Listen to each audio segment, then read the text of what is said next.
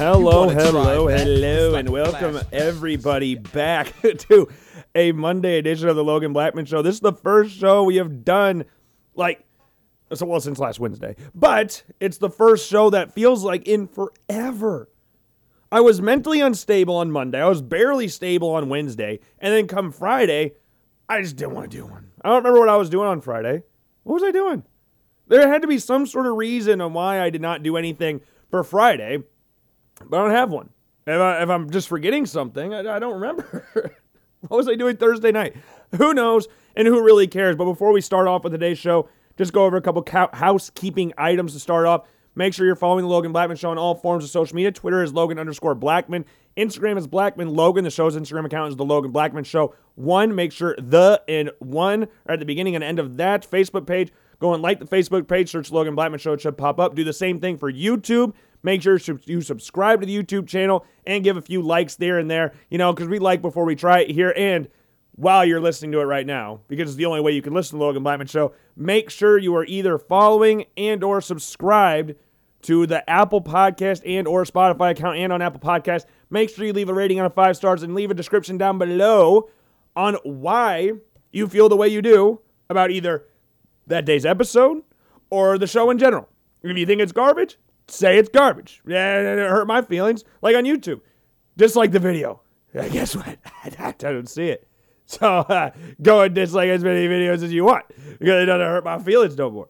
Not that it did before, but that's beside the point. YouTube taking away the dislike button. One thing that I personally disliked, though we made sure to make very abundantly clear last Wednesday, was the fact that the Buffalo Bills lost to Kansas City Chiefs. I was very upset. Very, very, very, very upset. I'm not sure if I said this on Wednesday's show or not, but my dad, because obviously the AFC and NFC divisional rounds were over. We had the 49ers beating the Packers. We had the Rams beating the Bucks. We had the Bengals beating the Titans and the Chiefs beating the Bills. And going into this day, Championship Sunday, we had Bengals and Chiefs, or, uh, and Rams 49ers. And my dad, after we watched the Bills lose to the Chiefs, obviously we want the Bengals to win. There is no part of our body that would like to see the Kansas City Chiefs win any football game, let alone go to their third straight Super Bowl. They're already in their fourth straight AFC championship appearance, fourth straight one at home. We don't need to see a third straight Super Bowl. But my dad, thinking long term, instead of just focusing on the here and now that the Chiefs could go to their third straight Super Bowl, it was focusing on the fact that Joe Burrow could get to a Super Bowl before Joshua Allen. And that hurts. That hurts. As much as I love Joe Burrow, and I love Joe Burrow, we rated him fifth quarterback in the fifth best quarterback in the NFL in our latest quarterback rankings list. He finished fifth in the the quote unquote staff's ranking list as well. People rate Joe Burrow highly. Joe Burrow is one of the more beloved players in the NFL where I don't think you could find a lot of people, even on like Ravens, Browns, and Steelers fans, that dislike Joe Burrow. It'd be very hard to find people that genuinely dislike Joe Burrow. I don't know why they would dislike him. Maybe they think, oh, he's too cocky. But I believe everything that he has said up until this point, he has backed up and then some. Like he lost his starting job at Ohio State. He got hurt, lost to Dwayne Haskins. Dwayne Haskins put up puts up monster numbers, breaks every single freshman Big Ten record at Ohio State. Didn't do so well in the NFL, but he still has a chance to start next year for the Steelers because of Big Ben retiring. We'll get to a few retirements in a little bit. But then he transferred to LSU.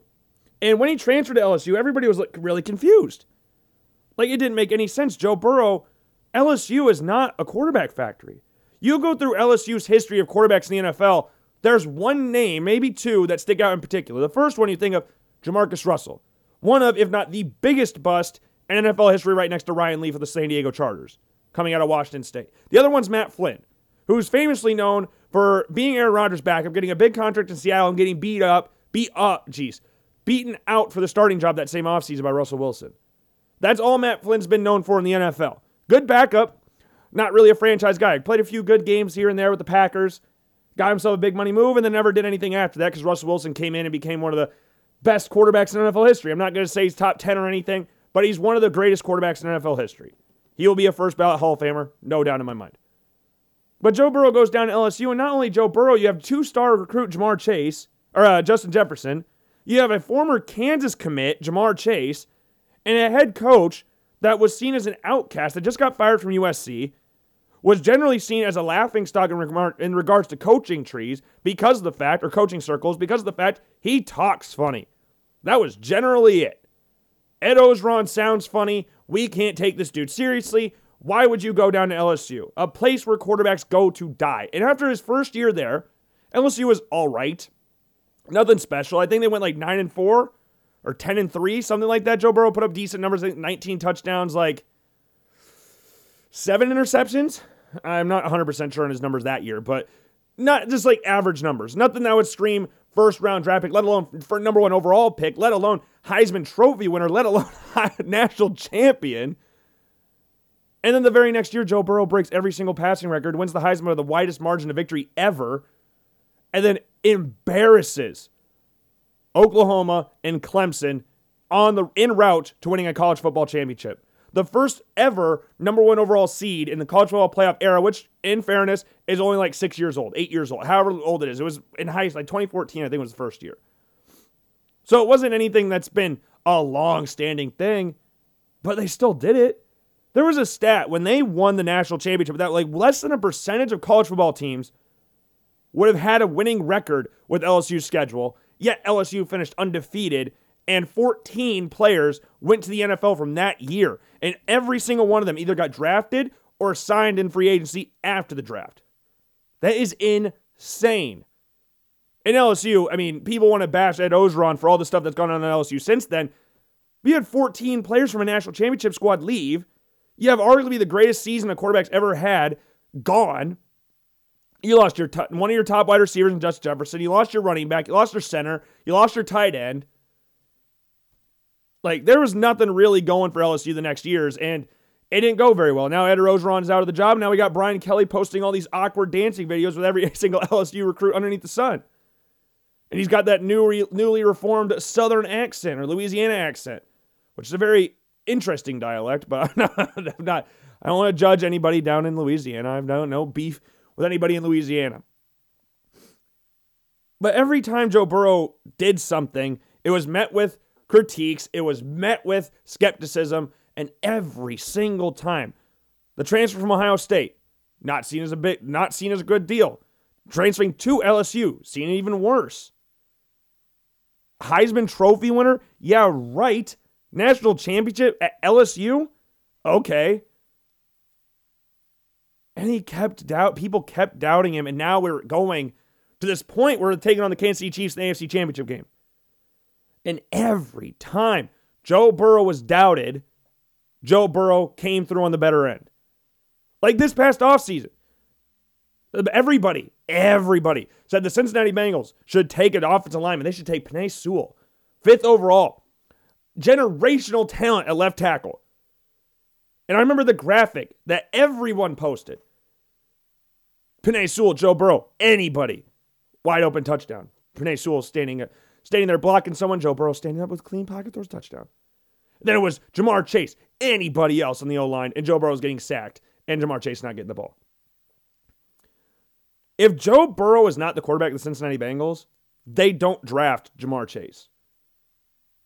The connection that was there made the Bengals draft Ja'Marr Chase, and that makes them look like the smartest individuals ever because back in 2019 or 2020, the 2020 right before the 2021 NFL draft, when Joe Burrow got drafted first overall, the Miami Dolphins and the Cincinnati Bengals played an NFL game. This was seen as the battle of the two worst teams in the NFL, two of the worst teams in the NFL. The Dolphins won the game, but in hindsight, the Bengals won the war. And even you could say, even without hindsight, because even at the draft, I mean, Joe Burrow was the clear number one quarterback in the draft. He broke every single passing record. Now, in fairness, Bailey Zappe just broke all those this year with Western Kentucky. But Joe Burrow at that time held every single significant passing record, won a natty, won a Heisman, everything. But the Dolphins won the game, and the Dolphins wound up with Tua. And now I'm pretty sure that most Dolphins fits would trade everything to get Joe Burrow. So I don't know who sits out there and openly bashes the Cincinnati Bengals or bashes Joe Burrow or anything that they've done up until this point. They won four games last year. They went 4 11 and 1. And now they're in the freaking AFC championship game. This is ridiculous stuff. Stuff that was not supposed to happen. You're in a division with the Browns, Steelers, and Ravens. The Ravens have a former unanimous MVP. The Steelers have one of the best defenses in the NFL, and the Browns are one of the best up and coming teams in the NFL with a quote unquote complete roster with an elite edge rusher, a really good secondary that's coming back from a lot of injuries, a great running game, the best O line in football. Like the Bengals were supposed to come in last. There was tweets going into the season about it was a picture of Ja'Marr Chase and Joe Burrow riding on a golf cart. It's like strolling into the last place in the division. And not only did they not come in last place, they won the damn thing. So if you sit there, I don't know what it would take for someone to hate on Joe Burrow and hate on the Bengals. I don't know what your what's going on in your life, but you need you need to check yourself real quick. You need to check yourself. And that leads us to today. The Cincinnati Bengals take on the Kansas City Chiefs. My heart hurt the entire time, and yes, I will admit I did watch the game. Even though my better judgment said, Logan, don't watch this game. You're going to be hurt the entire time. Because as you well know, last week, we said we cried after the Bills Chiefs game. One of the most emotional games my entire life. 13 seconds is all the Bills defense needed to hold the Chiefs offense to win the game and see the team go to the AFC Championship and host the first time in Orchard Park, New York since the freaking 90s in the AFC Championship game. 13 seconds is all it was. Josh Allen played two of the greatest playoff games of all time, back to back weeks. He beholds the greatest ever QBR in a span of two games for a quarterback in NFL history and ahead of the likes of Joe of Joe Montana and Bart Starr. Two of the greatest quarterbacks to ever grace this great landscape of football, let alone just the NFL, because Bart Starr obviously played a little bit before the NFL as well. Like the merger, the merger, I guess. But we're going to Cincinnati, and I said Wednesday that whoever won the Bills Bengals game, and this is what or the Bills Chiefs game, this is what hurt the most. In my opinion, this is what hurt more than anything about the Bills losing this game is the fact that I was under the impression that whoever won that game was going to the Super Bowl. So I remember after the Bills Chiefs game, I shook about 15 people's hands saying, Good game, good luck, congratulations on going to the Super Bowl.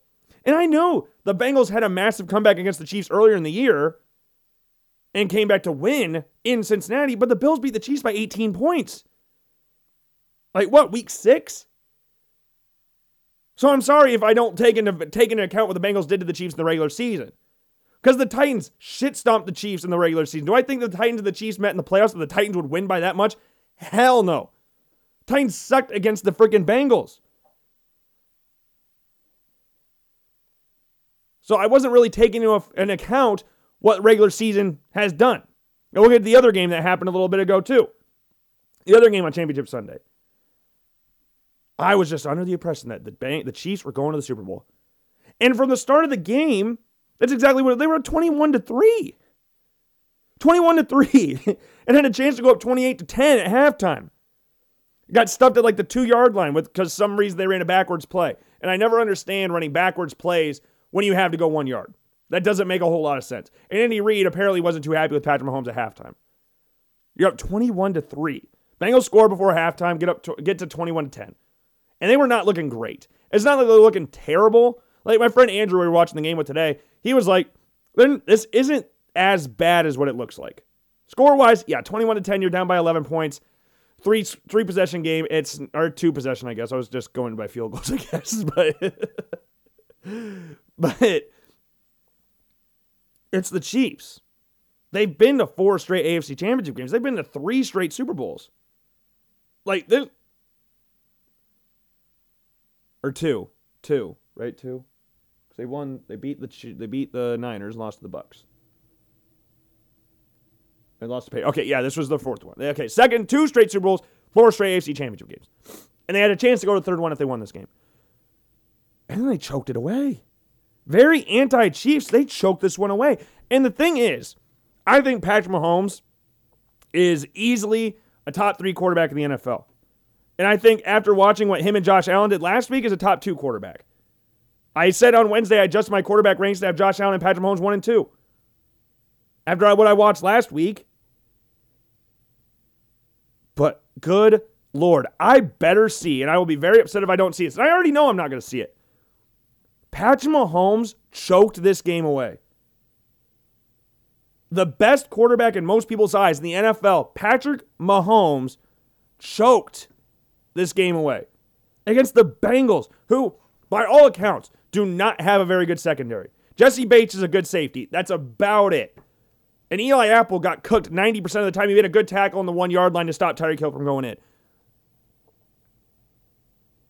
But they don't have a good. They have good edge rushers.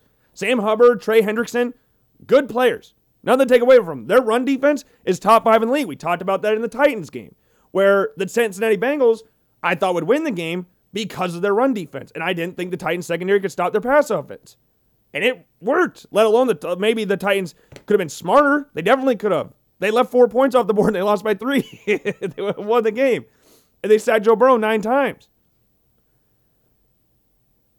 But Mahomes, Patrick Mahomes, the start of the game, he was like 13 of 15 or something like that.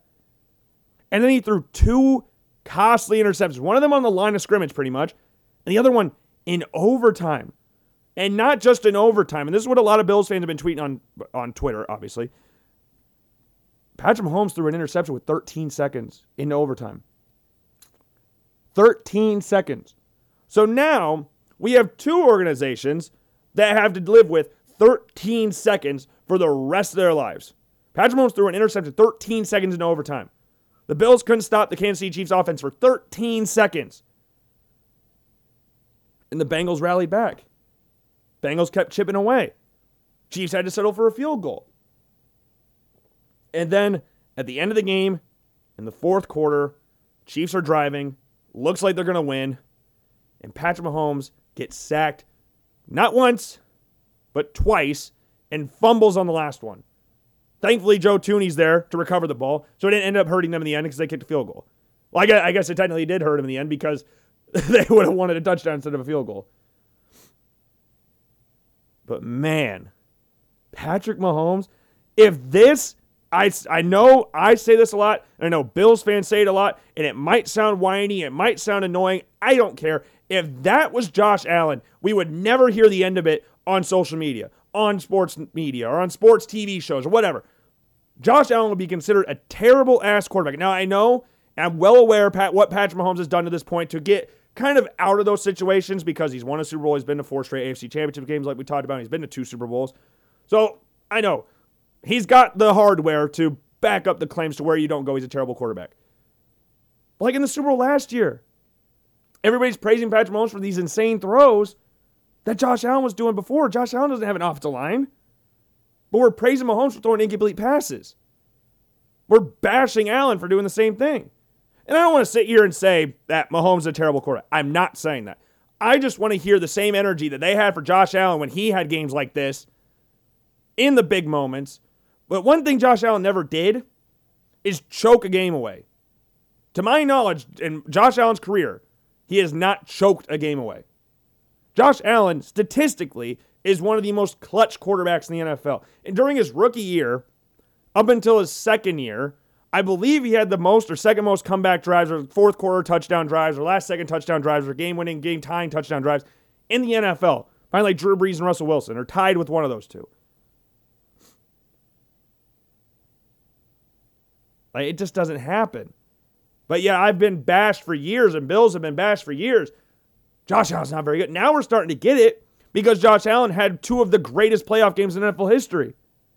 Statistically, it's not even debatable that Josh Allen had two of the greatest playoff games of all time. And played of two of the great the greatest game in Bills history, at least in my lifetime, the Bills Patriots game, and the greatest playoff game in NFL history between the Chiefs. Balled out both times. So that hurts when I had to sit there and watch the Kansas City Chiefs, one of my least favorite teams in the NFL, though my opinions have changed about them for the most part. I still don't like them, but I had a great time in Kansas City last time I was there, apart from the, the, the fan throwing crap at me. But that's I had a great time with the people around me, other than that guy, who left anyways before the Chiefs ended up winning the game. He left after 13 seconds. After the Bills scored the touchdown with 13 seconds left, he left. So that was pretty cool. But the Bengals win. Patrick Mahomes chokes the game away and the Bengals win. So now we get to see the Cincinnati Bengals in the Super Bowl. When you have a quarterback like Joe Burrow, anything and everything is possible. And now I'm not going to sit here and say that Joe Burrow is now the greatest quarterback of all time. because I still hold this opinion that Josh Allen and Patrick Mahomes are on a different level than Joe Burrow. Maybe not at the same, I don't know, confidence slash cockiness level of Joe Burrow, but they're at another level in regards to who they are as quarterbacks. Because though Joe Burrow won this game, Joe Burrow did not play better against the Kansas City Chiefs than Josh Allen did.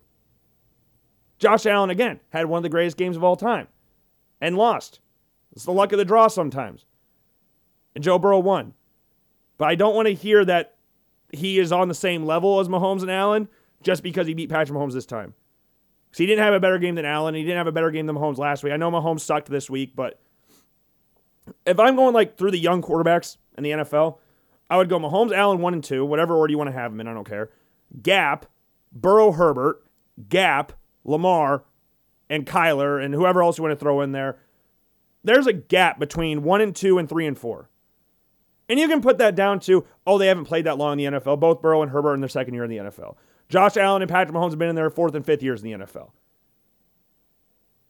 But I think we can have these conversations about these two being the top.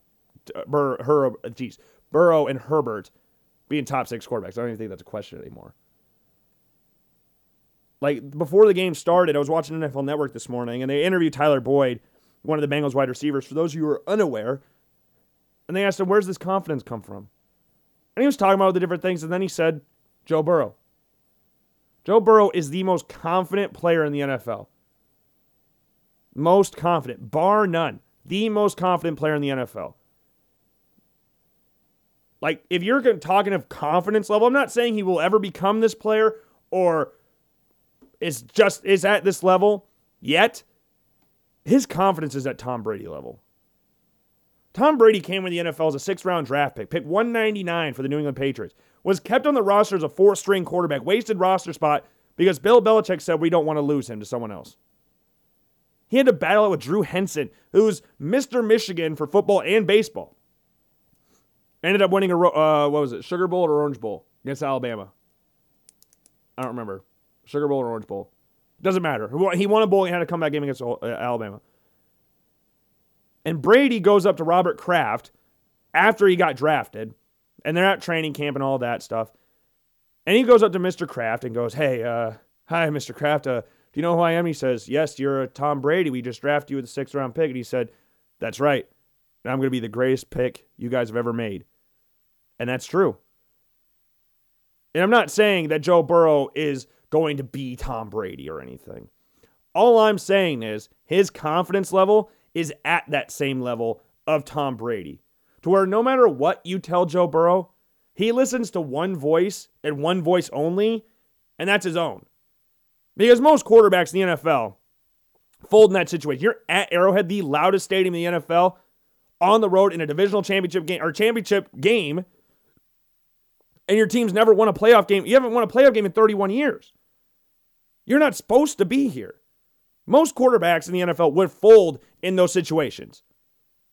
Not Burrow, not the Bengals. And I'm so happy. I know that Burrow's going to Super Bowl for Josh Allen. I that part hurts, but I'm glad it's Joe Burrow. Because again, I have nothing but good things to say about Joe Burrow. Not one negative comment about Joe Burrow. Never have, and I never will. And he deserves it thoroughly, thoroughly deserves it. And I'm excited to see what he does in the Super Bowl. I'm really excited. We have my dad and I have a friend from Cincinnati that my dad used to do business with. We still keep in touch with them pretty regularly. We went to a Bills Bengals game with him a few years ago. It was Tyrod Taylor versus Andy Dalton. Very exciting game. Dan Carpenter and I think Mike Nugent was the kicker for the Bengals. I swear they missed like 100 field goals that day. It's like one of the worst kicking days in NFL history. It was the first year, I think it was the first year, at least maybe second year, of when they moved the extra point back. So that was a very odd time in the NFL where every kicker, no matter how good you were, was just missing kicks left and right. But my dad, again, thinking more about Josh Allen than cheering for Joe Burrow or cheering for the Bengals, he is happy for John and that the Bengals won the game. He is happy. He's hurt inside a little bit, but he is happy. Because though he doesn't want Joe Burrow to go to Super Bowl for Josh Allen, I think he would much rather have him go than Patrick Mahomes and the Bengals or the Chiefs. At least I would think so. Live in Iowa my entire life. A lot of Chiefs fans in Des Moines. a lot of Chiefs fans when I went down to William Penn. A lot of Chiefs fans all over the state. More Chiefs fans now than there was when I was a kid, but that's beside the point. but moving on to something else, we're going to take off the games for a little bit. We brought kind of brought him up a little bit. Uh, Tom Brady, the greatest, undeniably the greatest quarterback of all time. New England Patriots, Tampa Bay Buccaneers, seven Super Bowls. First quarterback to win five. Then won two more after that. One one with a new team, a team that just finished seven and nine the year before. Took him to a friggin' Super Bowl in his first year with the team at 43 years old. Announced he retired from the NFL. Or did he? There's conflicting reports about what Tom Brady is doing with his NFL future. I'm a few days ago, CBS Sports posted something where it was, "Oh, be ready. There's going to be some big news coming out of Tom Brady's camp. Oh, it's going to be insane. It's oh, Tom Brady. What's going to happen? He's going to have some retirement news. Will he retire? Will he stay?" And then Adam Schefter yesterday, Saturday, tweeted out saying Tom Brady's officially retired. And the whole world around not just the NFL, in the world of sports was rattled. Because this is a guy that seemed inevitable, that he was just going to play forever. It didn't matter what happened, it didn't matter the circumstance or the team he was on. He was going to play forever and he was going to win forever. That's just what Tom Brady is. Is Tom Brady the most athletically gifted quarterback of all time? No. Does he have the strongest arm of all time? No. But like Burrow, that's where Burrow gets it. The confidence is on a whole nother stratosphere. Like this dude took Kenbrell Thompkins and Aaron Dobson to the Super Bowl. He made Deion Branch a star. made Wes Welker, Julian Edelman a former quarterback. Gronk, the only quarterbacks he said he'll ever play for is with Tom Brady. And people want to go, who's responsible for the dynasty? Well, I'll tell you like this when I was growing up, the Bills got shit stomped every year Tom Brady played the Bills. 32 and 3. We have said this record a thousand times on Logan Blackman show because it sticks that much. Until this year, until this year, when Josh Allen and the Bills beat the Houston Texans, Tom Brady, who only plays at the Bills Stadium once a year when he was playing with the Patriots, had more wins at the Bills Stadium than any Bills quarterback who plays there what, eight times a year? Except for that stupid year they used to play in Toronto. That's that was terrible. That was one of the dumbest things they used to do. I'm so glad they don't do that anymore. 17 years or 18 years in Patriots. 17 times he beat the Bills in Buffalo. The only time he lost the Bills in Buffalo, Rian Lindell kicked a game winner. It was with Ryan Fitzpatrick, quarterback. We watched it in my Nana and Papa's basement. My dad almost cried that day when you're a Bills fan growing up with that, I guess they they beat him in Buffalo with a uh, Drew Bledsoe's first year. They beat him like 30 to 3 or something like that, if I remember right. Like Drew Brady's first ever season as the Patriots full-time starter, the year after they won the Super Bowl against the Rams. Drew Bledsoe, first year with the Bills, thrashed the Patriots. Former Patriots quarterback Drew Bledsoe, I should say. But you're seeing 32 and 3. More wins at your own stadium than any quarterback in your franchise history over the 21st century. That is depression right there. Full blown depression. But when Tom Brady didn't play, you didn't fear the Patriots.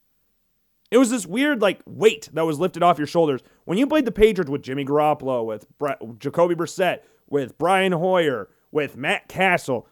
You didn't have that fear of the Patriots. It was like a weight weight was lifted off your shoulders. Brady's not here. I remember growing up, and when the Bills would beat the Patriots in those odd times, it's usually around like week 16 or week 17 because the Patriots bench all their stars. They already clinched the playoff spot. They're playing the worst division in football. So, already clinched everything. My dad would always go, Yeah, beat the Patriots, but it's not, I want to beat Brady. 90% of Bills fans you talk to, maybe 95, would say, if you beat Brady, that was the only time it counted when you beat the Patriots. The only time. So I'm sorry if I sit here and go, the dynasty is all, it's not all down to Brady. I shouldn't say it's all down. It is 75% Tom Brady. Bill Belichick is the greatest coach of all time. But we've seen what is, you can't replace Tom Brady. You get a guy in Mac Jones that is basically the carbon copy image of Tom Brady. Not that fast, not that athletic looking, not the strongest arm in the world. Very smart, very competitive, very accurate. Everything Tom Brady was is Mac Jones. I guarantee Tom Brady doesn't get slapped 47 to 17 in the playoffs. by the Buffalo Bills of all teams. He doesn't get beat by 10 or 15 points in Foxborough by the Buffalo Bills. You bring Cam Newton in, you bring Mac Jones in. The only time you beat the Bills since Brady's left was that stupid Blizzard game where he just ran the ball 30 times or 60 times. It was some, I don't remember exactly the numbers. It was ridiculous. Mac Jones threw three passes. But Tom Brady, whether he's retired or not, Tom Brady is undeniably, unquestionably the GOAT. I don't care what anybody says. The top three quarterbacks in NFL history, in my mind, are never changing Brady, Montana, Manning. Tom Brady, Joe Montana, Peyton Manning. The other pieces you can fill out yourself. John Elway will probably be number four. Johnny Unitas, uh, freaking Dan Marino, some quarterbacks like that would come in at number five. But the top three is Brady, Montana, Brady, or Manning. And I remember when Brady passed Montana in my mind as the GOAT, was that Falcon Super Bowl. 28 to 3. Brady comes back. That look on his eyes after he threw the pick six to the Atlanta Falcons, that change in his face, Patriots winning the game. Me and every Bills fan out there, now I know there's other fans that have been hurt by Tom Brady in the past, but I don't think any more so than the Buffalo Bills. I mean, 32 and 3. It's now 33 and 3. That face change is like, this game's over. This game is over. Doesn't matter. Doesn't matter. So I don't care if Tom Brady's retired or not. For my own selfish reasons, Tom Brady's retired. in, my, in my mind, Tom Brady is retired from the NFL. Whether it's official or not, he's retired. I have I have done that. I have moved on. I am ready for the Kyle Trask era in Tampa Bay and Brady to move on somewhere else. Now, this came out of freaking nowhere. I was not sitting around going, oh, I wonder if Tom Brady's going to retire. And then there's the report. And then, oh, it's confirmed. And then, oh, wait, he might not retire. but man, regardless, Tom Brady's the GOAT. And I, I, he caused me a lot of pain, but I respect Tom Brady. I respect Tom Brady. He caused me a shitload of pain throughout my life. Doesn't matter. I'm not that petty to not say he's the GOAT. It's undeniable. If people say other quarterbacks, they're stupid. That's all that matters. it's like what we talked about last week with Dawson Knox. If you don't like Josh Allen, you don't know football. It's kind of the same thing. Because people want to go, oh, he checks down all the time. If you're a smart quarterback, you take what the defense gives you. He might not have the most exhilarating highlights of all time, but you don't decide greatness of a highlight tape. Because by that logic, Michael Vick is the greatest quarterback of all time. People talking about, oh, look at this throw, look at this throw, look at this. No. Look at the management. Look at the route tree. Look at what he's reading and go, that's the smart throw. Don't force anything. I watched Aaron Rodgers force about a thousand passes to Davante Adams and Aaron Jones last week and scored 10 points against the 49ers. 10 in Lambeau. Jimmy Garoppolo's never played a game below freezing in his NFL career, and you get beat by the 49ers. Like all the other things that are go like Tom Brady's this, Tom Brady's that. You don't what highlights I you can't just go off highlights when you're scouting people or talking about players. You can't just go off that. Every single metric you look for Tom Brady. Like, sure, Aaron Rodgers is got the most gifted arm in NFL history, probably. Tom Brady doesn't have that. But we're not sitting here and saying Aaron Rodgers is the greatest quarterback of all time, like some people out there say. We're not saying that. Don't even get me started on that. I like Aaron Rodgers. I do. But I said this last Wednesday. I don't think I've ever seen a quarterback get more excuses throughout their career than Aaron Rodgers. Aaron Rodgers said he was going to make the San Francisco 49ers pay for not drafting first overall. That he's 0 4 against the Niners in the playoffs. 0 4. Every time Tom Brady said he's going to make you pay, Tom Brady kicked the shit out of that team and made them remember what they did to do wrong. There's nothing scarier in the entire NFL, in NFL history, than a pissed off Tom Brady. Pissed off Aaron Rodgers 0 4 against the 49ers in the playoffs. A team that he said he was going to make pay. I don't think the 49ers really care at this point. Now, would they be better off with Aaron Rodgers than if they drafted Aaron Rodgers over Alex Smith? Yes. But throughout how many quarterbacks they've had since they drafted Alex Smith, like Alex Smith, Colin Kaepernick, Blaine Gabbert, uh, what other quarterbacks they had over there? Jimmy G, CJ Beathard, Brian Hoyer, all these quarterbacks. And Aaron Rodgers still can't beat them in the playoffs. And I love Aaron, uh, not love, I like Aaron Rodgers a lot, but we're not calling him the greatest. I know some people out there that would consider him this, and I'm not, we're not doing that. We are not. but regardless if he's retired or not, I think we're going to get the future, the answer to that sometime here in the near future, regardless if he's retiring or not. And if he doesn't retire, you know what? Tom Brady's going to just win the Super Bowl next year because he's all pissed off because everybody says he's retiring because that's just what Tom Brady does. He's going to say, people are going to say he's retired. He's go, what the hell? I'm not retired. And then come back and kick the shit out of everybody next year. It's just what Tom Brady does. But regardless, whether he retires or whether he stays in the NFL, he's the GOAT. And Tom Brady undeniably had the greatest career in NFL history, and he beat the crap out of my team the entire time he played them, apart from three times. but man, the team Tom Brady played in the playoffs this year, the Los Angeles Rams, they took on the San Francisco 49ers in the NFC Championship game. And this game, I'm not going to really lie here, was kind of a snooze fest. There was a portion of the game. Now, I don't know if this is just me with my messed up sleep schedule as it is. There were portions of this game where I was really close to falling asleep. Really close.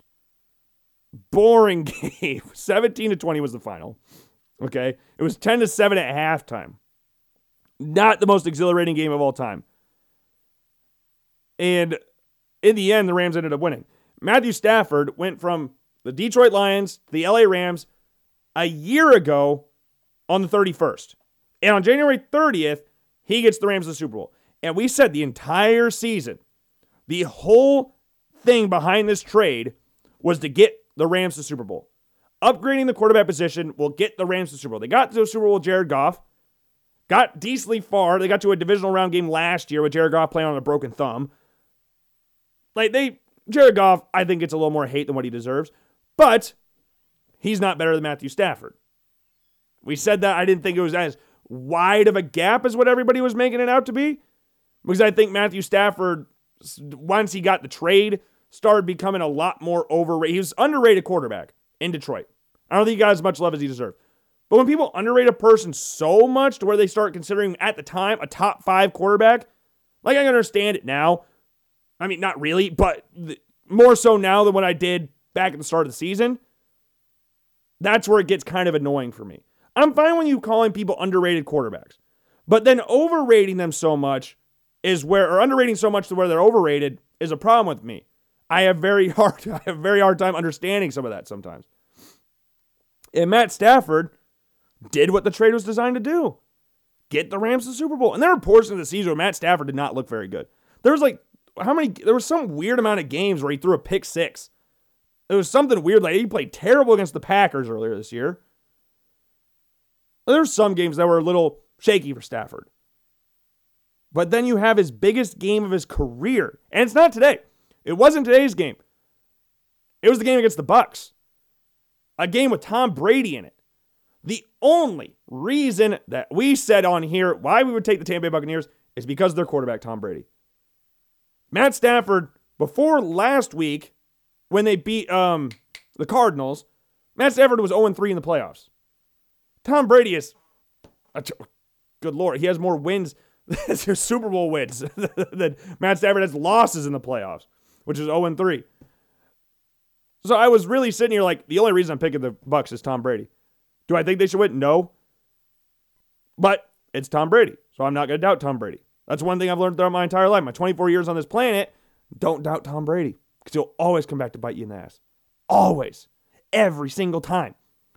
And the Rams got out to a big lead. And then the Bucks start coming back. And it got to the point where you're looking at the game and it becomes a little more of a mental thing, which is a really weird thing to think about because you're the ones winning the game. But you see the Bucks start chipping away and you go, Tom Brady's there. This they're going to come back and win. We watched this multiple, multiple, multiple times throughout his NFL career. Doesn't matter how much Tom Brady's down in the game, he'll always come back. Every time anybody has ever said Tom Brady was done, he comes back and wins the game.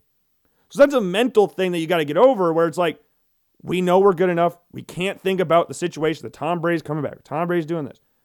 Do your own thing. And the Rams held on in the end.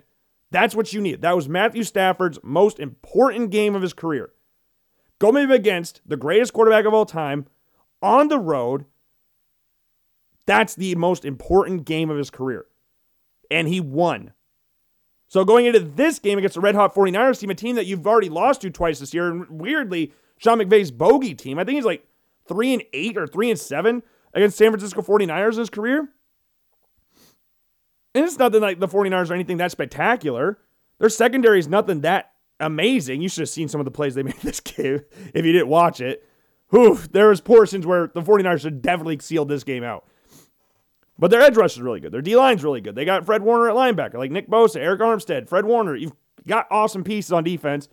George Kittle on offense, Deebo Samuel, one of the best L do everything players in the NFL, if not the best do everything player in the NFL. But you had Jimmy Garoppolo, who I get, yes, has been to a Super Bowl before.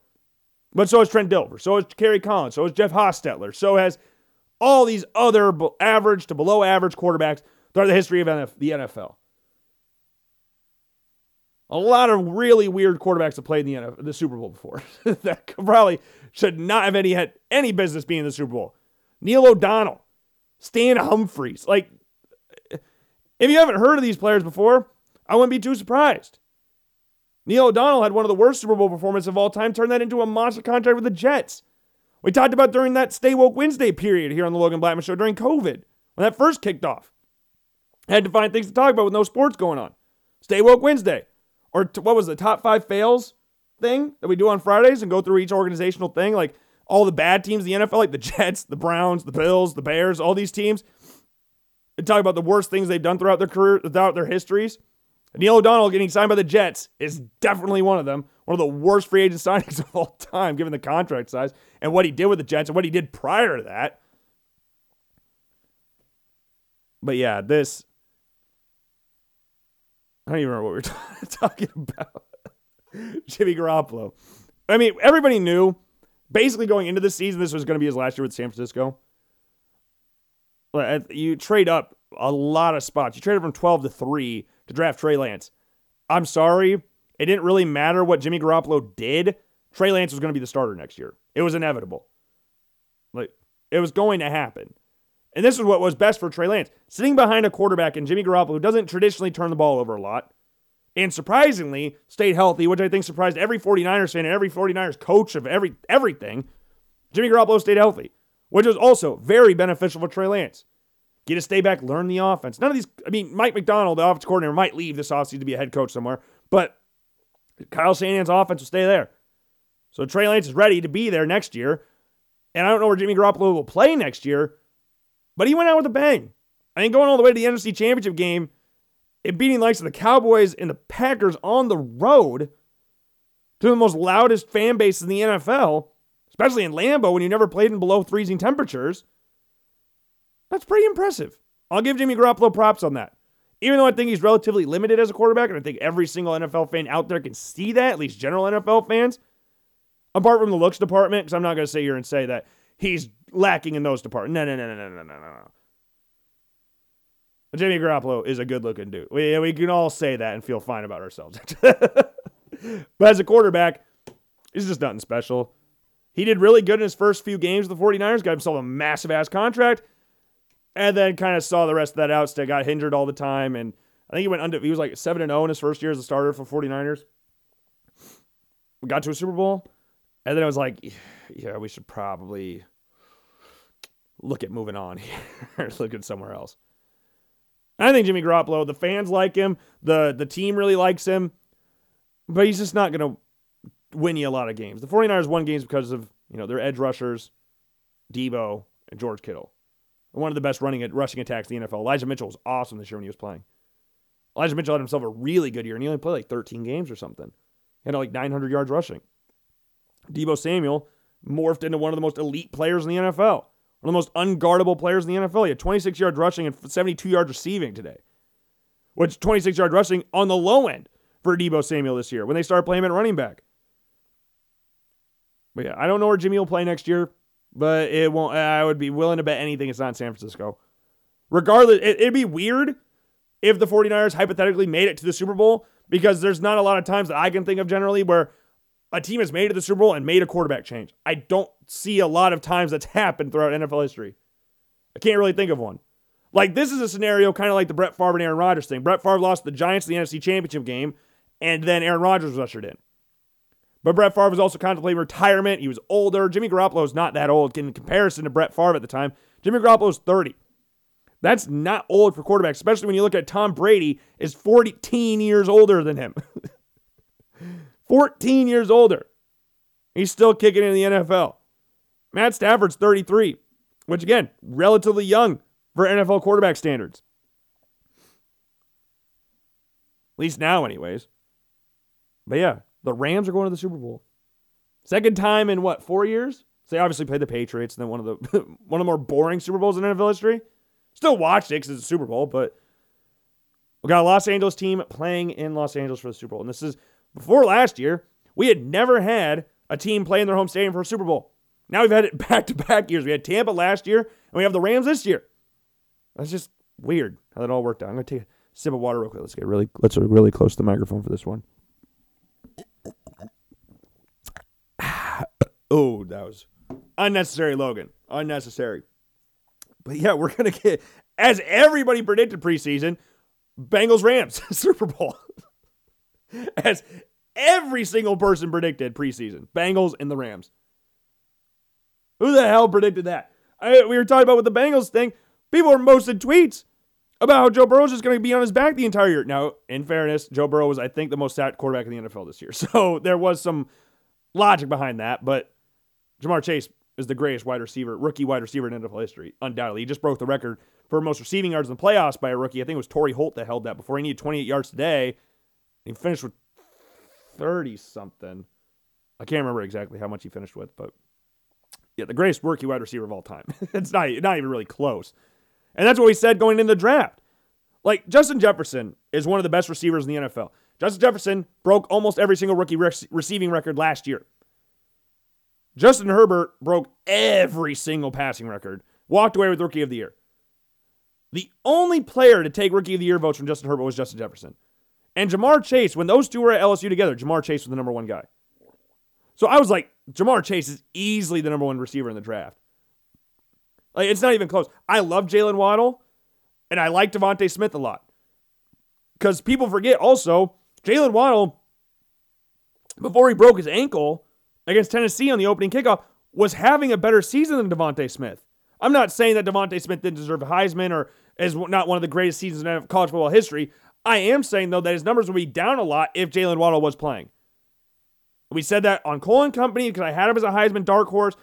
And we said it during the draft. We said it during the pre draft and all of that stuff. I had Jaylen Waddle as the number two receiver. I feel very vindicated after watching this season, watching Ja'Marr Chase, Jaylen Waddle, and DeVonta Smith, that the top three receivers, I think, were pretty self explanatory back then.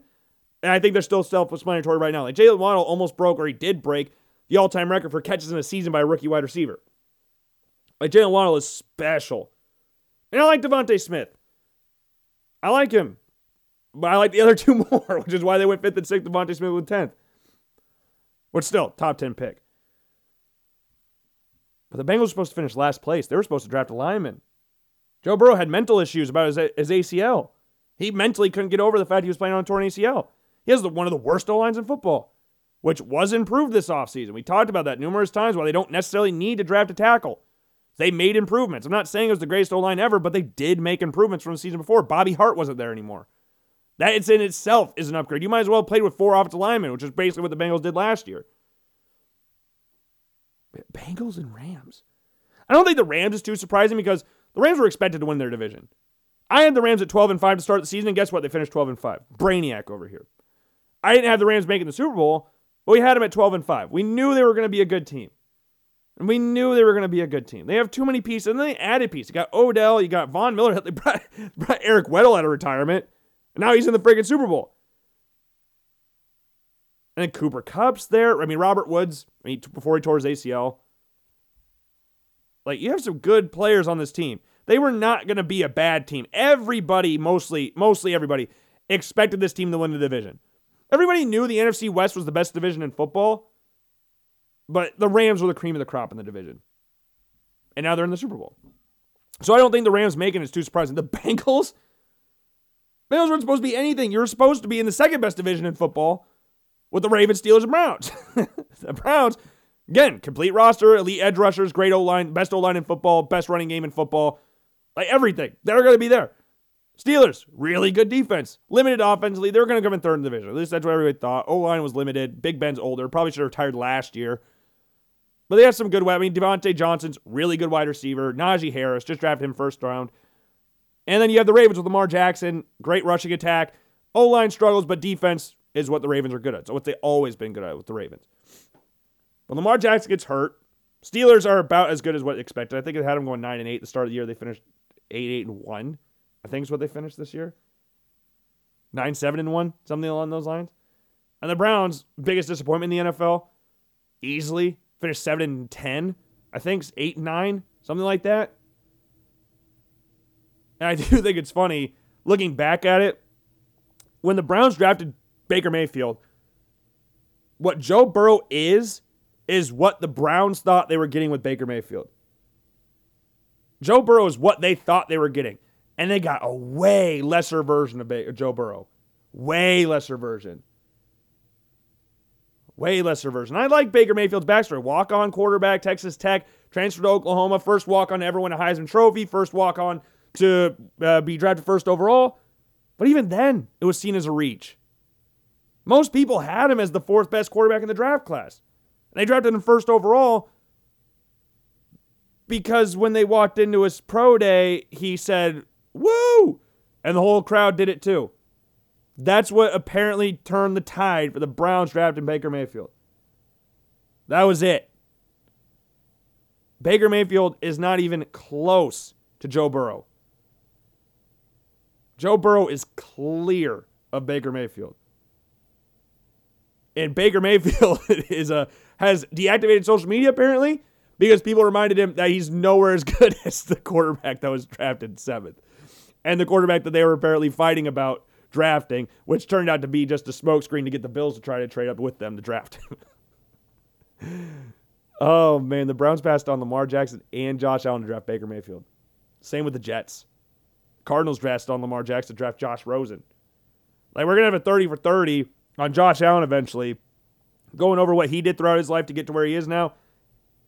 And it's gonna be like the Brady Six, where you got like Giovanni Carmazzi, uh, Spurgeon Wynn, Tee Martin, Kyle, uh, what was that? Marc Bulger, Chris Redman. Who else was there? Matt, Chad Pennington. Am I forgetting anybody? Kyle Boller wasn't in that one. I, and Chris Redman got drafted by the Ravens. Like it wasn't, so it wasn't Kyle Boller. He was drafted a little later. I feel like there was one more. What? Pennington, Bulger, Tee Martin, Spurgeon Wynn, Giovanni Carmazzi, Did I say Chris Redman already? Chad Pennington, Chris Redman, Marc Bulger, Speed, Tee Martin, Spurgeon Wynn. Who's the other one? I feel like I'm saying different names each time and I just keep forgetting different names. Who's the last one? There's one more. I don't remember who the last one was. There's one more. But we're going to have something like that with Baker Mayfield Sam Darnold. the Browns, their only weakness really on their roster, probably getting another wide receiver and then a quarterback. they are what you call a quarterback away from being a good team. That is not a, a not a team you want to be a part of. Yeah, you're a good team, but you're a quarterback away. That's not that's not what you want to hear. And Baker Mayfield has deleted all social media or gone off social media or something because after the Bills Chiefs game, people I guess were tweeting Baker about, "Hey, uh, Josh Allen shits on you." and watch Sam Darnold play on the Panthers, and Baker Mayfield going to talk about getting traded. And I'll give Baker Mayfield credit. Dude's tough as shit. I'm not going to take anything away from that. Baker Mayfield played on a hurt shoulder the entire season, left shoulder. But even when he's healthy, it's not close. there is a gulf between Josh and Baker Mayfield. There's even a gulf between Lamar Jackson and Baker Mayfield. Like, I think 99% of people out there think Josh Allen's the best, easily the best quarterback in that draft class. It's not even close. Josh Lamar, everybody else. Don't care. You can put him whatever order you want. Rosen last, I, I guess. I think Mason Rudolph's also in that draft class, so maybe put him last. I, I don't know. But I guess Rudolph's had more chances in the NFL than Rosen has because they're both kind of dickheads, aren't they? No one really likes either one of them. What the hell were we even talking about? Oh, Baker Mayfield, Joe Burrow. But speaking of Baker Mayfield, I thought it'd be kind of fun to look at, and we talked about this with Jimmy Garoppolo a little bit, being on another team. Let's. I'm gonna give you like a percentage of what chance I think the starting quarterback for that team will be back next year. So like certain teams that are 100%, like the Bills, Josh Allen, 100%, Patriots, Mac Jones, 100%, Zach Wilson, 100% with the Jets, Lamar with the Ravens, 100%, Joe Burrow, 100%. Uh, then we got Trevor Lawrence, Jacksonville, 100%, Ryan Tannehill, 100%, even though he didn't play, he played really bad against the Bengals. Kansas City, Patrick Mahomes, 100%. Chargers, Justin Herbert, 100%. Cowboys, Dak, 100%. Giants, Daniel Jones, probably 100%, if we're being honest. Jalen Hurts, 100%. They basically say he's going to be the starter next year.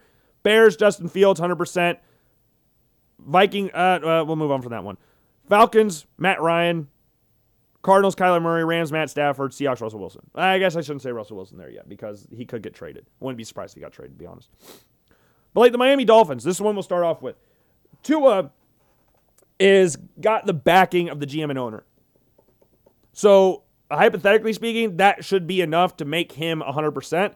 But I'm going to put him at like 80 because I don't know who their head coach will be. I thought Brian Daboll was the perfect guy for the Miami Dolphins. He not only worked in the organization before, he had worked with Tua before. And when you fired your last head coach, who was a damn good head coach, by the way, when you fired your last head coach because he didn't like Tua, you better do your damnedest to try and get a coach in that likes Tua, that has worked with Tua. Brian, Brian Daboll was that. And you let him slip to your fingers to go up to the Giants. Now, that could have been a lot of Bills fans joking about this on Twitter. He didn't want to play Josh Allen twice a year. Makes sense. Josh Allen has owned the Dolphins. He lost one time. It was the first time he ever played the Dolphins of his career, and they should have won that game. He has utterly owned the Miami Dolphins since coming to the league. So I understand it from that aspect. But I'm going to go with like 80, 85% for Tua. Because I do think there's that small chance that they move on somewhere. I think Tua's fine. I'm not saying that I would want Tua to be my starting quarterback. I don't. I don't. If I'm the Dolphins, I would be, if they're fans, I'd be gutted watching Justin Herbert ball out. Watching Tua be an average quarterback to average to above average quarterback in the NFL, watching Herbert be a top six quarterback in the NFL, yeah, that would hurt, especially since he went one pick after. And our head coach, Brian Flores, that we just fired, wanted Justin Herbert.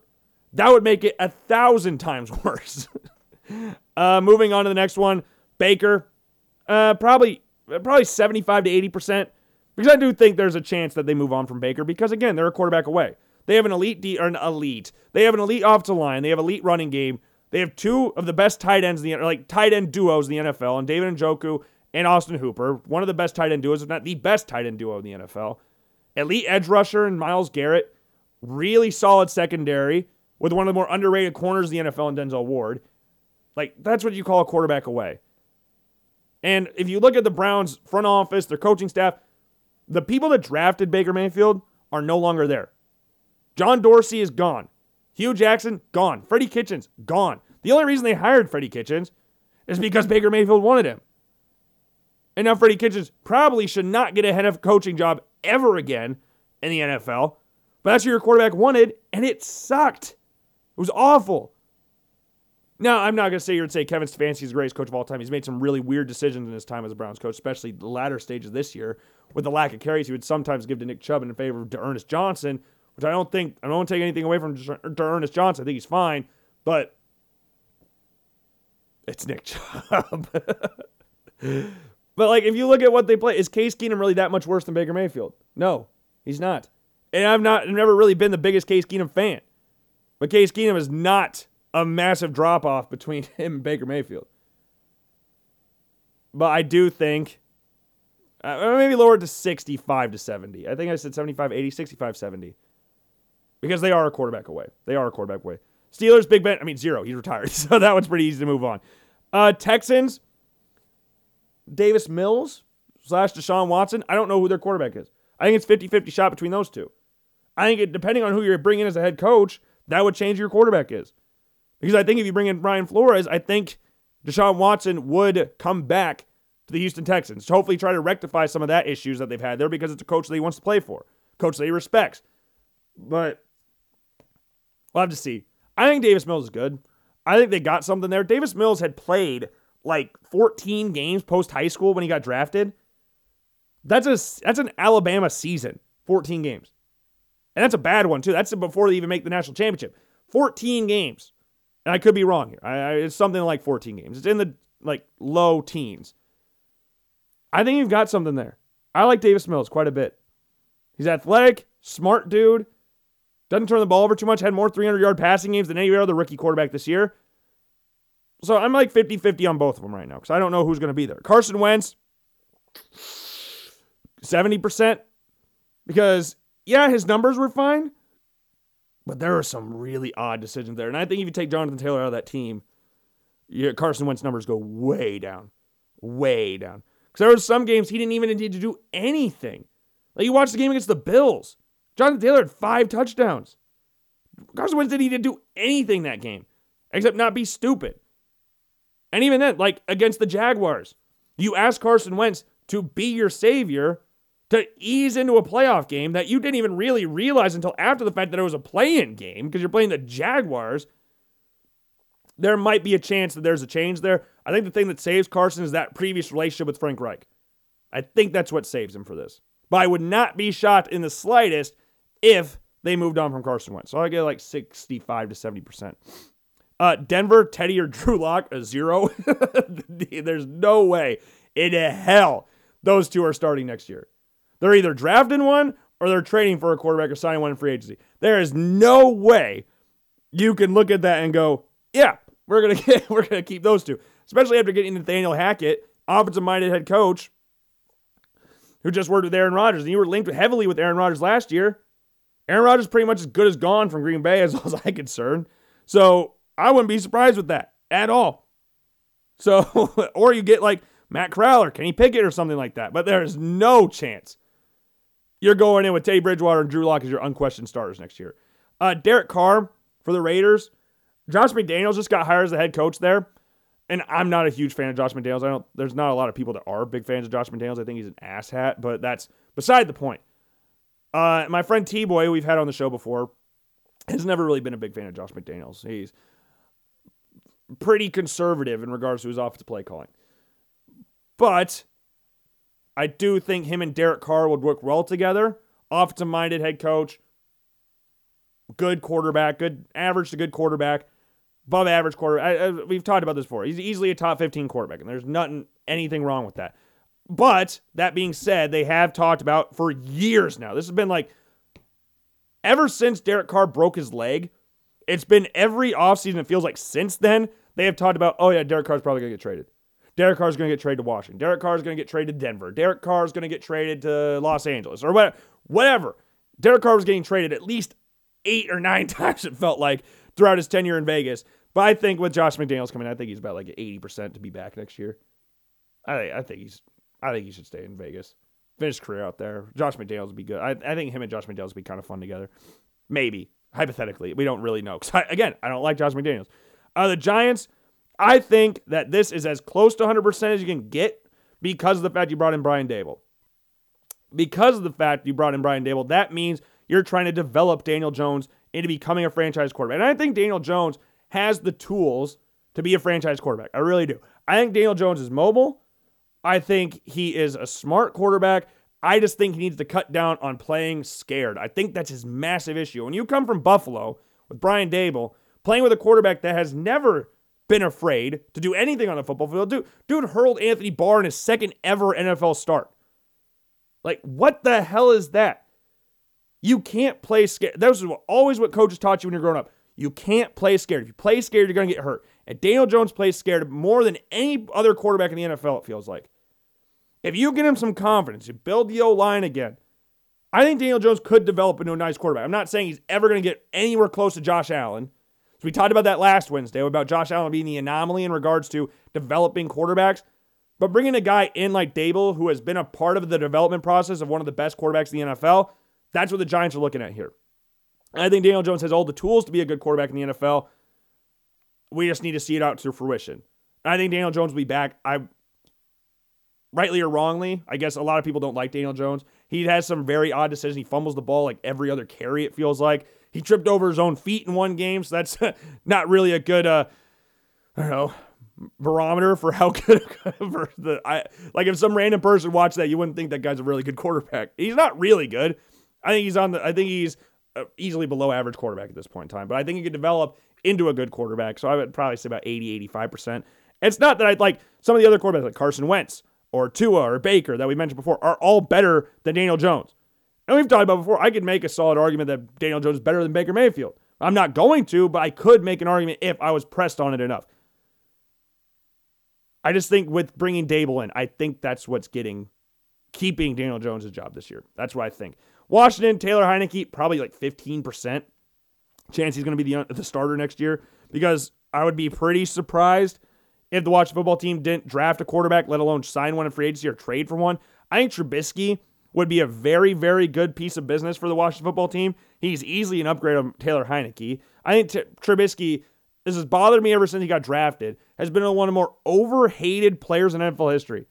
Like Ryan Clark was comparing him to JaMarcus Russell and Ryan Leaf. Why? Those two played a grand total of like 15 games in the NFL. Trubisky took Matt Nagy to the playoffs twice in four years and should have won one of them against the Philadelphia Eagles in the double doink game. Matt Nagy is an asshat. And people, now that they got the quarterback we like in Justin Fields, now we can go, oh, yeah, it's Matt Nagy's fault. It wasn't Trubisky's fault. Well, it doesn't matter now, does it? Trubisky's gone. You guys have bashed him relentlessly. He is better than a lot of quarterbacks in the NFL right now. Or not a lot, a lot, not a lot. About half the quarterbacks in the NFL. He's better than Denver's quarterbacks. He's Den- better than Washington's quarterbacks. He's better than Daniel Jones. I can make a solid argument he's better than Jared Goff. Like the hate Trubisky got made zero sense to me. Like, I understand you drafted Trubisky over Mahomes and Watson, but Baker's gotten nowhere near the hate for getting drafted over Lamar Jackson, and Josh Allen. Nowhere near that. And is Baker better than ba- Trubisky? What the hell has Baker done that is better than Trubisky? What? Name one thing Baker Mayfield's better than Trubisky, except for May. I'll give you toughness, but even Trubisky played with a hurt shoulder. Give me one thing Baker Mayfield's better than Trubisky, and I'll hold my hands up if it's actually true, because I don't see a lot of things that are different than the pair. I don't think Baker just gets enough. Like, I don't want to say this about players, but if we bash Trubisky as much as we did, Baker deserves a lot of that as well. Because Josh Allen and Patrick Mahomes, two quarterbacks that are in question here, are two of the best quarterbacks in the NFL that the Browns and Bears passed on. And Lamar Jackson and Deshaun Watson are also very good quarterbacks. Even Lamar Jackson is one of unanimous MVPs, the second ever player to do that in NFL history. The Browns passed on him for Baker Mayfield. Like no one's taught. We don't talk about that enough. But Trubisky, I think, should start for Washington next year, at least in some capacity. Taylor Heinicke, ten to fifteen percent chance he's back. Goff, I think he'll start every game next year, but I think they'll draft a quarterback. I would imagine he's probably about eighty percent chance to be the starter next year. I don't think Jared Goff's that bad. I think Jared Goff gets a lot more hate than what he deserves as well. I don't think Jared Goff is like the smartest quarterback in the NFL, but I do think he's fine. I think he's fine. He was on a terrible ass team this year with no wide receivers. Like, hey, you're on the Lions, and you win 11 and six against the spread this year. Remember, good teams win, great teams cover, and that's what the Lions did. Packers, Aaron Rodgers, good lord, like 40% chance Aaron Rodgers is back. They're in cap hell. They can't bring anybody back, really. So we're going to usher in the Jordan Love era, and people are going to be so quick to judge Jordan Love because this team's probably not going to be very good next year. Rodgers probably going to be gone. Davante Adams will probably be gone. It's not really looking that great in Green Bay right now. And Rodgers has made his opinions very clear about the Packers in the past. And his comments earlier this week, or when they lost the 49ers, basically was like, when I come to a decision, I'll let you know.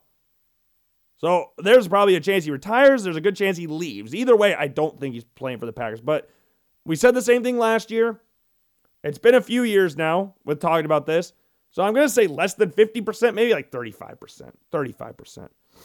Uh, Kirk Cousins, I mean, 90. I don't really get all the hate around Kirk Cousins. I think he's just an average quarterback. I think him and Derek Carr are kind of on the same level, except Kirk Cousins doesn't turn the ball over as much as Derek Carr. I think he had half the number of interceptions here. I think he had like seven. Derek Carr, I know, had 14.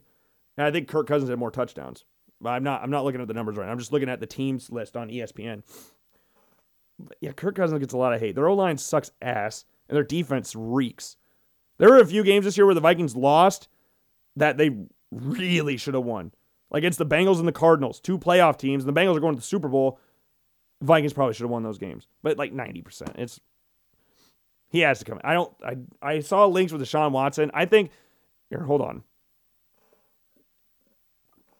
If the Vikings because the Vikings still got to get a head coach.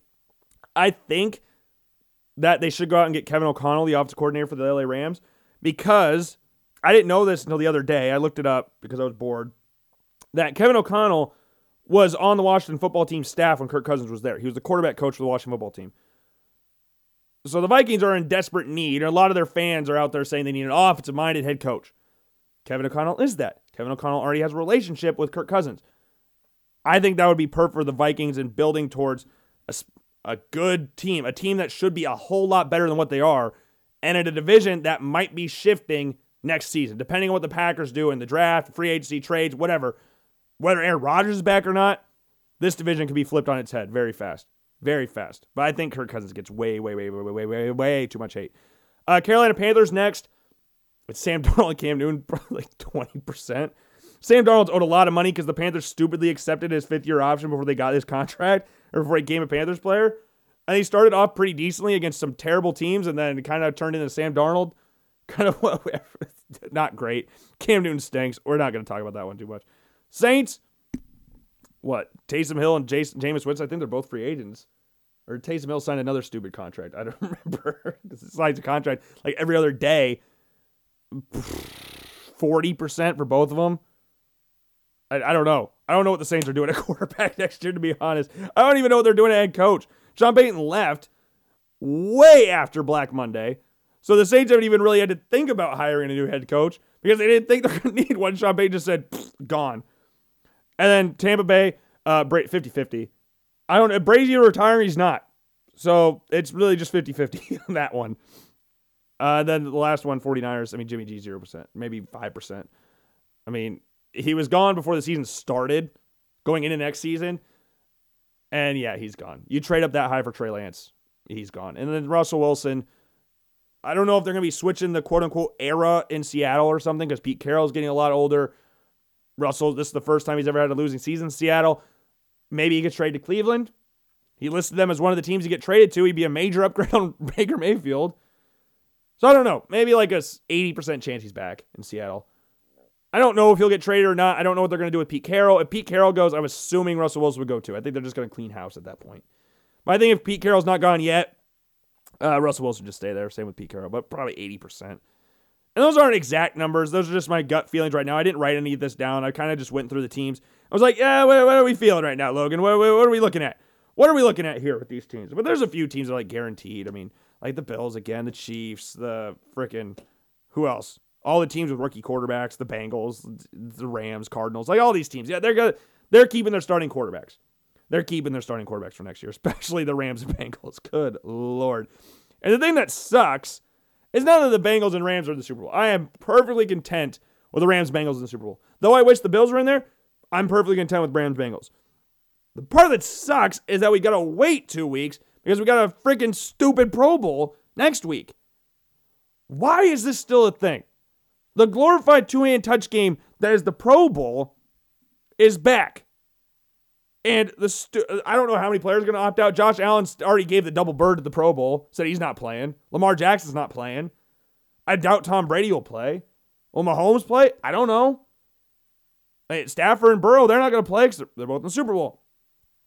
So this is the problem with the Pro Bowl. Like you'll have players that you go on people's Wikipedia's, like Trubisky was a Pro Bowler at one point. Trubisky got in because like five quarterbacks in front of him opted out. They said we don't want to play, which is fair. I wouldn't really want to play in the Pro Bowl at this point either. You still get the accolade regardless if you play in the game or not. Like Brady's got 15 Pro Bowls. I bet he's played like four of them. That's not an exact number, so don't quote me on that because I, don't know the exact number for Tom Brady in his Pro Bowls.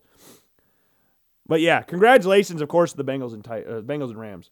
Very excited for the Super Bowl. I have no issue with either team here. I know a lot of people from St. Louis will have an issue with this and obviously be cheering for the Bengals. logic says Rams. I think that, and this is just we're two weeks away. We're in, we're still in January. We got we got till February 13th to figure out who we got in the Super Bowl pick.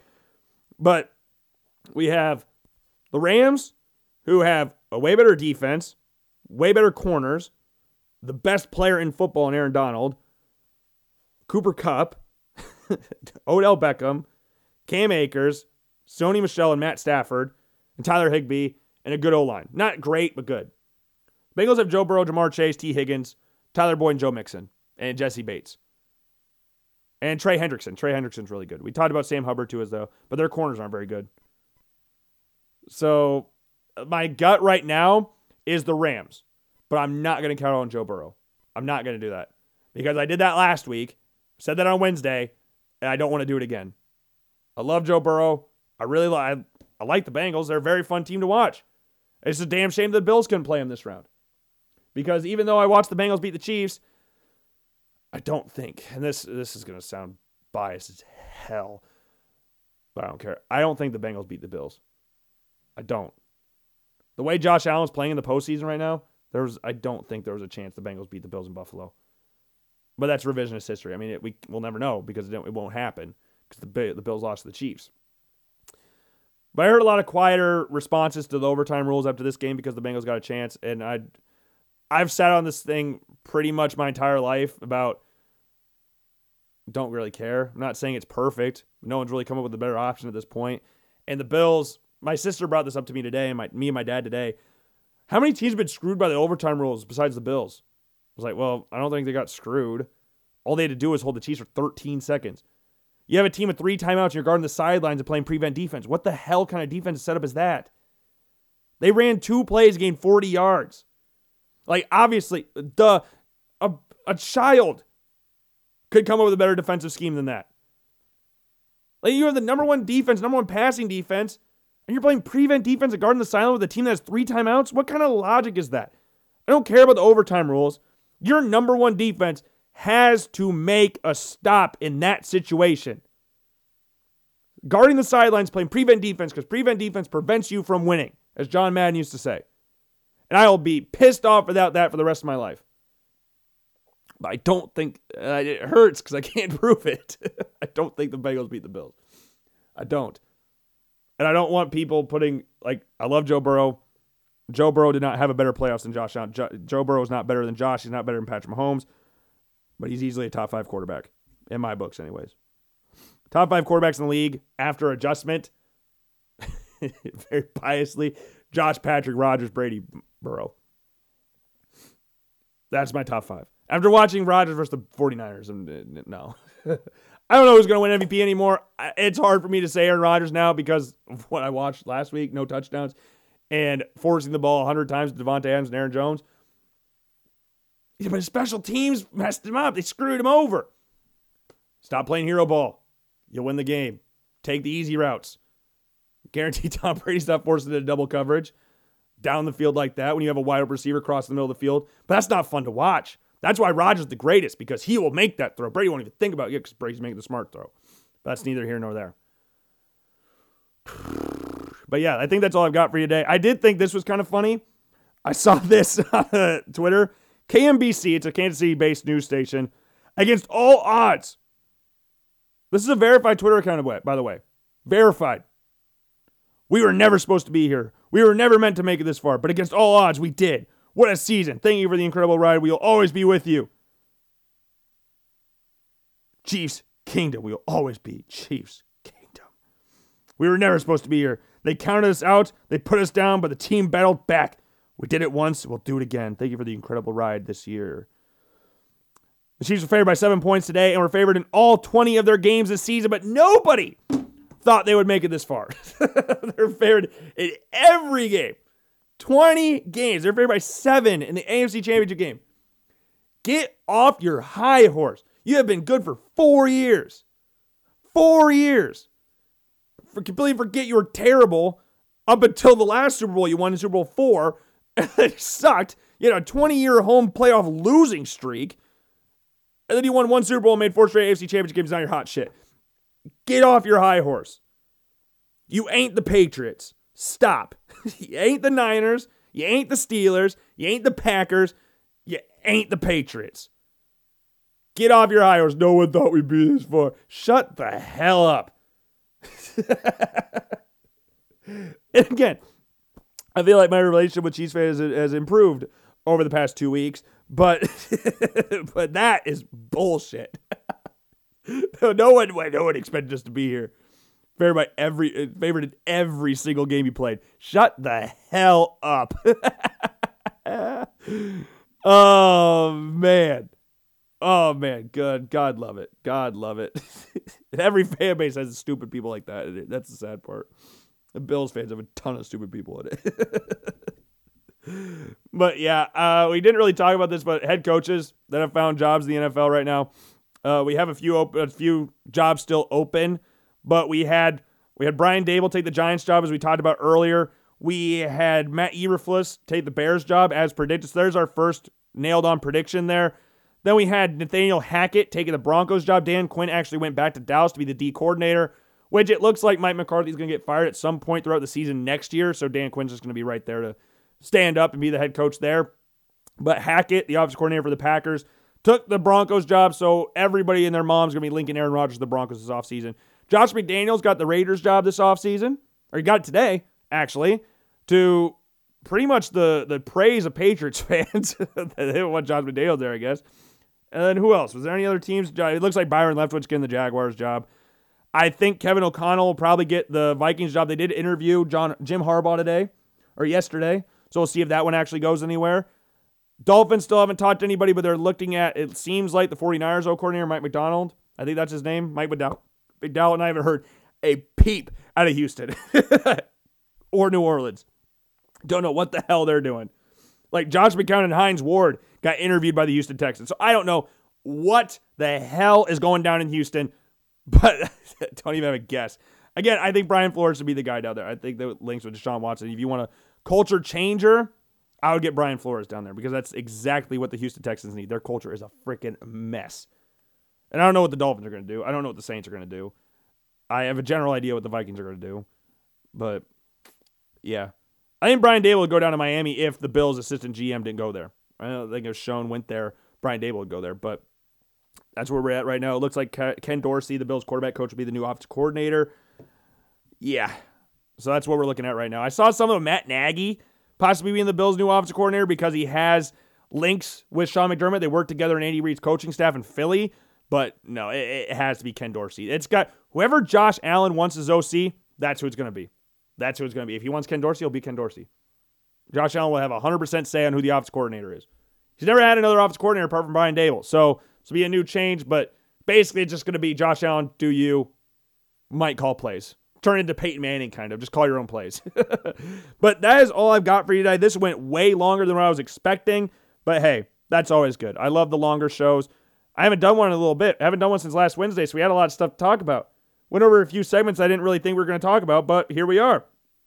And yeah, hope you enjoyed the show. If not, I truly apologize. Hopefully it's better next time. Again, make sure you follow Logan Blackman Show on all forms of social media and on Apple Podcasts and Spotify. Make sure you're either subscribed and or following. I don't know which one it is exactly. And leave a rating on Apple Podcasts and a five stars. Leave a description down below to let us know what you think of the show in general or the specific episode. If you want to call me stupid, that's fine. Go ahead.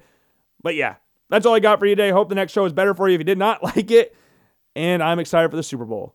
Even though it's not my team, I am excited for the Super Bowl. Congratulations to the Bengals and the Rams on making it. No beef with any of them. Love Joe Burrow. Really like Matt Stafford. It'll be a fun one. Very, very fun one. Number one, two number one overall picks battling out in the Super Bowl. How many times that happened in NFL history? I feel like it should happen more, but I don't think it has that often. How many times have number one, two number number one overall picks made it Super Bowl together? I'm trying to remember the last time I like I can think of off the top of my head. I don't really think I can think of one. If I if I was really pressed, I don't know if I could think of one. This is like I think I saw this the first time two coaches are coaching the Super Bowl when they're under 40 years old. Zac Taylor's 38, Sean McVay's 36 or something like that. I think it's the first time that's ever happened. So history being made. The first number one overall pick to make the Super Bowl in the second year, Joe Burrow. So there's a lot of history happening here. Bengals won their first playoff game in 31 years and then made the Super Bowl out of it. So that's the mark. 31 year playoff drought, winning drought, and he made the Super Bowl. That's all I've got for you today. Again, hope you enjoyed it. If not, I apologize, and I will see you all later. Peace.